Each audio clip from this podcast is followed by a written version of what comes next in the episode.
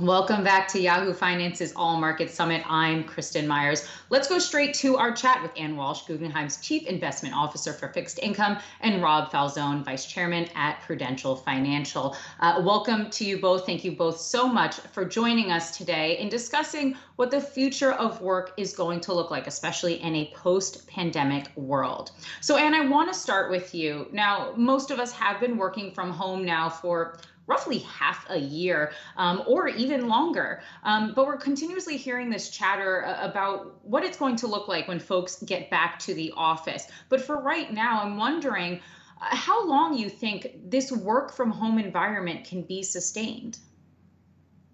Well, uh, thank you, uh, Kristen and Rob, uh, and to all of you listening.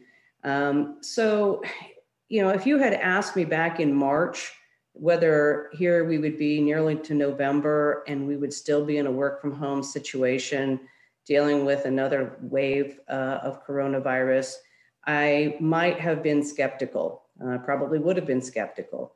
Um, but fast forward, here we are, and I actually don't see um, many uh, people returning to the office uh, in the way that we used to work uh, anytime very soon. In fact, I think we are looking at a 2021 uh, return timeline, uh, notwithstanding the fact that, you know, we're going to talk a bit about the benefits of working together, but also uh, the way work uh, is, I think, permanently changed uh, in terms of particularly office work. So I would say at this point in time um, that uh, we're looking definitely at another three or six, or I'm hearing even uh, you know, well into next summer before uh, we will be returning to offices. Uh, in and uh, and I would suggest that the way we work in offices will be we're used to work. I say for virtually my entire career.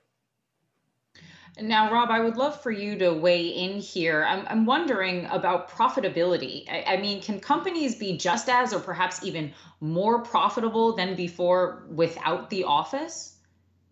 Well, you know, it's interesting. There are two dimensions of that. The first is how productive they are in a remote environment. And then the, and the second is, you know, when we go back, what is that workplace going to look like? And uh, and you know what are the impacts of profitability on each of those? I think you know in the near term um, productivity is actually holding up pretty well. In fact it's up according to the survey that we did.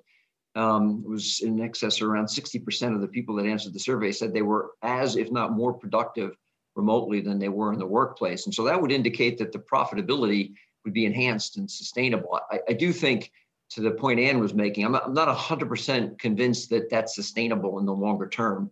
I think there's been some technology innovation, um, which has uh, contributed significantly to that uh, productivity. Um, but some of it's coming because people are working longer hours and they, you know, uh, 65-ish percent of them haven't taken the same vacation they took last year. Um, those that are in our survey, they're saving an hour of commute and, and and 60% of that they're putting back into work as opposed to you know harvesting that as free time. And so there's a stress there that i'm not sure how sustainable that'll be in long, longer term. And then what we're also seeing is you know the beginnings of some fraying around learning and development uh, and and and what that can mean in terms of long-term uh, you know sustained productivity. So that piece is a, a little bit of a question mark. Near term clearly longer term we'll have to see what will be sustained going back, you know, post the pandemic, when we go back to the workplace, it will look very different. And I suspect that most companies are going to adopt different models post the pandemic than they did pre. We're clearly uh, looking at that hard. Uh, and I think coming out of that, there'll be uh, rewards for employees and rewards for employers as well. Employees, I think, will have long term as a result of this experience flexibility uh, and how they work and where they work. Uh, and that'll lead employers to be able to be more rational about how they invest in real estate assets. And frankly, the other part about that is I, I, I think though that it opens up the, um, uh, the, the funnel of talent that you can attract into an organization to the extent you have more flexible work arrangements. So, Rob, you mentioned a couple of things that I definitely am going to want to pick up on during this conversation. Um, but piggybacking on what you were just mentioning about that survey, I'm, I'm wondering from you and then Ann, I would love for you to weigh in. What do you think has changed now that we are in this you know remote work from home environment what do you think has changed in terms of priorities uh, for employees but also for their managers and and for the employers themselves Well, you know, first, I think you have to separate the pandemic experience from the remote experience. Pandemic experience hasn't been very good.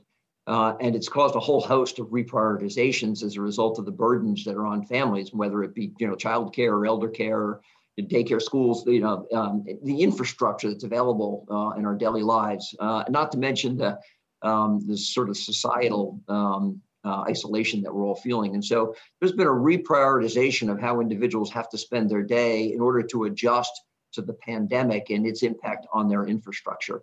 Uh, and, uh, and, and I think companies, if they want to be successful long term, are going to have to be flexible with regard to that. So remote, in, in my mind, has two dimensions to it.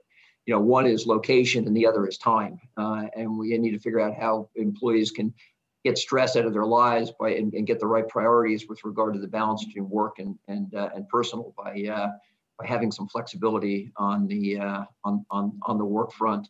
Um, the uh, I, I, guess the, the the other thing I, I think about is from a prioritization standpoint is that as we as we look at uh, what we've been able to accomplish with employees working remotely, uh, I think it puts a whole new priority on sustaining the level of gains that we've gotten from the investments in technology and how that has accelerated significantly through this remote experience. And that's been the positive part of remote, separate and apart from the pandemic part of it. And I would love for you to pick up on that point that Rob was just making there about how this pandemic has really just accelerated some of these trends uh, that he had already be, been seeing in the workplace.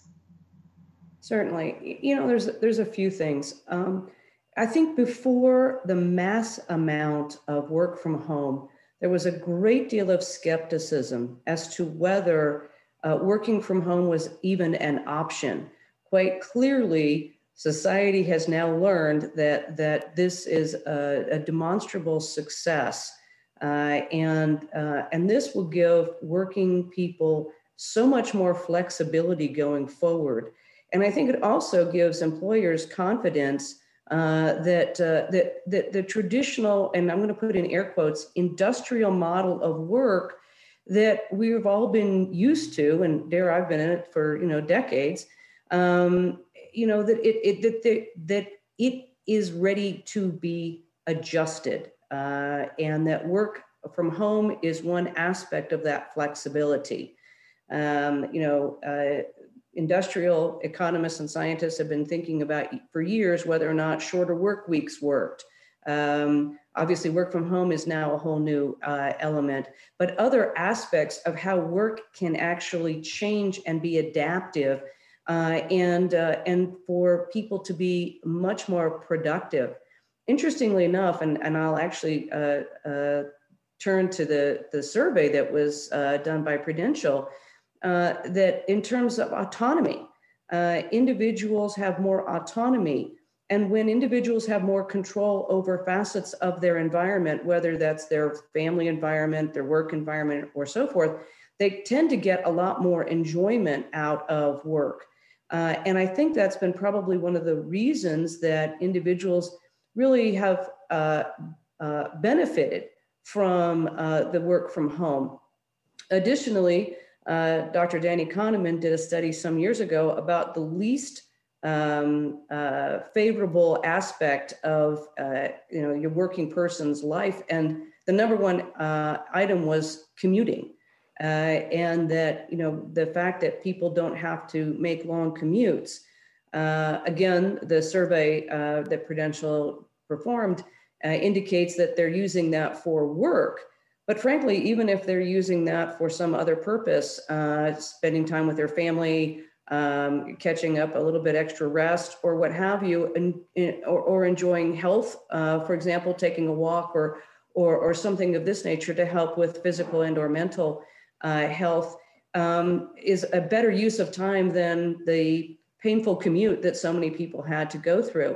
So uh, I think we've we've shown ourselves as a as a work society that work can be uh, changed and the style of work can be changed in such a way that that uh, that, that we can get a lot more productivity uh, without that constant what I call that industrial model of FaceTime and sitting next to your manager uh, and, and, so forth. So I think it, the, the work world is, is ready for a change. And again, harnessing the technology that's quite clearly been um, uh, a huge benefit here in order to uh, make work uh, change uh, as we've gone through this year.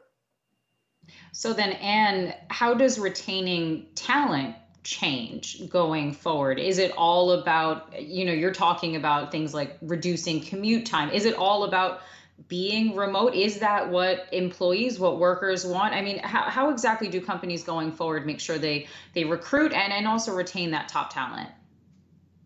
So, you know, great question. Um, you know, there's several aspects to retaining top talent, you know, and attracting top talent. One is uh, is corporate culture, um, the opportunity set. Uh, again, I'll go back to uh, an individual's ability to uh, gain uh, uh, satisfaction and and enjoyment from work. And uh, workplace flexibility, as we've just been discussing, is one element of that. Uh, and I think that will go a long way to retaining individuals. You know, we haven't necessarily talked about gender, but certainly women uh, for decades have been seeking ways to balance the, um, the burdens of family uh, as well as work. And again, this is not just women, of course. Uh, but, uh, but historically, uh, that's been a very significant issue uh, for women in the workplace. Um, you know, women have been maybe more disproportionately negatively impacted during the coronavirus uh, because of some of these burdens.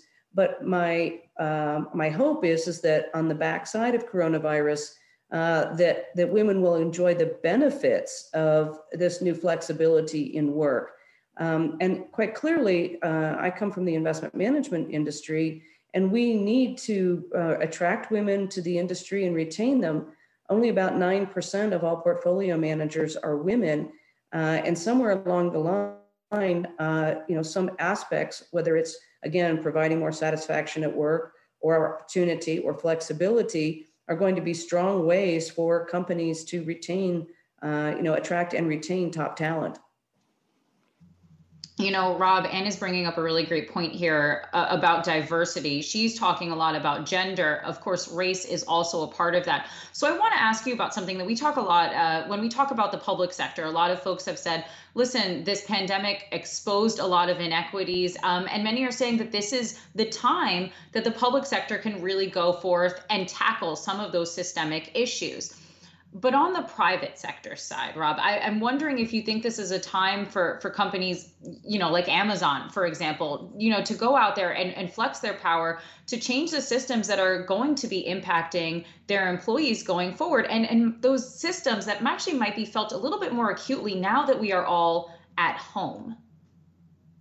Yeah, so a couple thoughts on this. Great question, Kristen. Um, first, you know, in following up on Anne's um, uh, response. Yeah, so in our survey, it actually indicated uh, number one, desire by employees flexibility. Number two, remote. Number three, learning and development. And and and uh, in all three, if you think about all three of those elements and the learnings that we've had through the pandemic, we can enhance all of it. Uh, and, and, one of the things that's actually, I think, suffering during the pandemic is the learning and development component of it because it's harder for people to learn on the job when they're remote. They've said that in the survey. Um, all that does translate into the opportunity to optimize how you're bringing talent into the organization. And, and, clearly, what you want to do as an organization, what we need to do as a private sector, is you you you want to take full advantage of the talent pool that's out there, uh, and that includes the diversity in that talent pool. If you're not doing so, it leaves gaps within your organization, uh, and it leaves gaps, frankly, within our total sort of economic output as a society.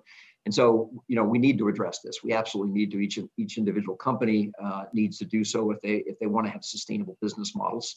The complexion of our society is changing, and we're trying. And, and every company, in one way or another, is addressing themselves to that marketplace and that changing complexion in that marketplace. Uh, and if you don't have the diversity within your organization and you don't have top talent in that diversity in your organization, you're not going to be able to anticipate how the world is shifting and how the marketplace is shifting and be able and, and be able to therefore address your organizational or your business strategy or marketing design around the opportunities that are out there. So I, I actually think that what we're learning through the pandemic, to uh, a point that Anne made earlier, is you know we've learned to work remotely. You know, in, in our own organization, our model was if you wanted to work remotely, you had to prove to your manager why it was okay for you to do so. we intend, intend to turn that telescope around. Uh, managers will have to prove why employees have to be on site as opposed to the reverse of that. Provide that flexibility. And if we can provide that kind of flexibility i think our we can then from a geographic standpoint as well as from a, a socioeconomic uh, standpoint we can reach deeper into the marketplace to bring talent into the organization because we can accommodate the individual needs of that talent in coming to work for us whether that be you know scheduling flexibility or it be location remote so, Anne, picking up here on this conversation that, that you essentially kicked off and Rob has been now commenting on, uh, in this new world where, you know, we're not meeting face to face, we're increasingly using tech, uh, wondering, uh, you know what the impact could be and how that tech could be used to tackle those problems of diversity around race around gender um, create perhaps race blind gender blind hiring practices or, or accountability in the office. I mean what are the next steps do you think that companies are going to be taking to really um, tackle some of those problems within their own workforce? So i mean this is a multi-layered um, uh, experience for so many uh, in management now to try and advance uh, corporate cultures uh, and to provide uh, these uh, opportunities for our very diverse workplace. Um, you know, collaboration and training are very important aspects to attracting and retaining diverse candidates. Um, and I really do believe that if we uh, uh, together uh, come together and uh, apply uh, this, what, what I would refer to more as a team based approach to, um, to training, to work generally, this is positive. Um, you know, evidence and it's strong evidence suggests that team based and particularly diverse team based approaches to um, work uh, have much better outcomes. There's strong evidence to suggest this in the investment management business, and um, and certainly anything that we can do to um, to move forward uh, to create these diverse teams is extremely important, um, and will only benefit companies.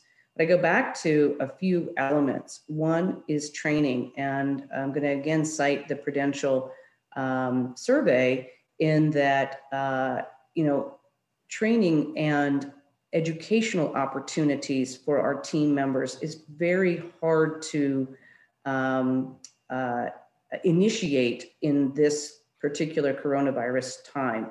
This is where technology can help us a lot, and um, and, it, and it, the learning opportunities should be um, multi uh, sensory, uh, using the best of technology. Uh, and we should be able to uh, allow and encourage our team members to have more interaction using technology, of course, but it, it's a substitute for uh, in-person training and in-person learning. And, and part of learning is corporate culture. It's, um, it's obviously skills, um, but it's, again, it's a multi-dimensional aspect. And it's probably harder for our younger team members and our, our more junior members because they haven't had years of on the job training uh, that give them the ability to advance and, uh, uh, and continue to work uh, in, in a fashion during this lockdown period uh, that would be the same as someone who's had you know decades of experience within a traditional work environment. So we need to adapt um, for younger people uh, to uh, bring the training that they need, uh, but also for diverse candidates uh, and team members who uh, are also not maybe as experienced sitting in the industrial work environment, you know, after years and years and years. So there's a lot we can do, but we have to harness technology to advance that ball. Now, Rob, I know we're running out of time and I wish we had so much more time to chat with you both about this. But, Rob, I wanted to, to kind of end on this question. We've been talking a lot uh, about tech um, and, and how it's bringing us together during this time when we can't be together and how it can be used to address issues like diversity going forward. Wondering how you think that companies can maintain humanity, so to speak, in this world that is increasingly, and, of course now as a matter of necessity, tech driven? Yeah, that's a very interesting question because actually, I, I, think the longer we remain in this sort of fully remote environment, um, there's actually some decay in what I call culture. You can call that humanity. Um, you know, and every organization has a culture, and and uh, it's an expression of the humanity in that in that in that organization.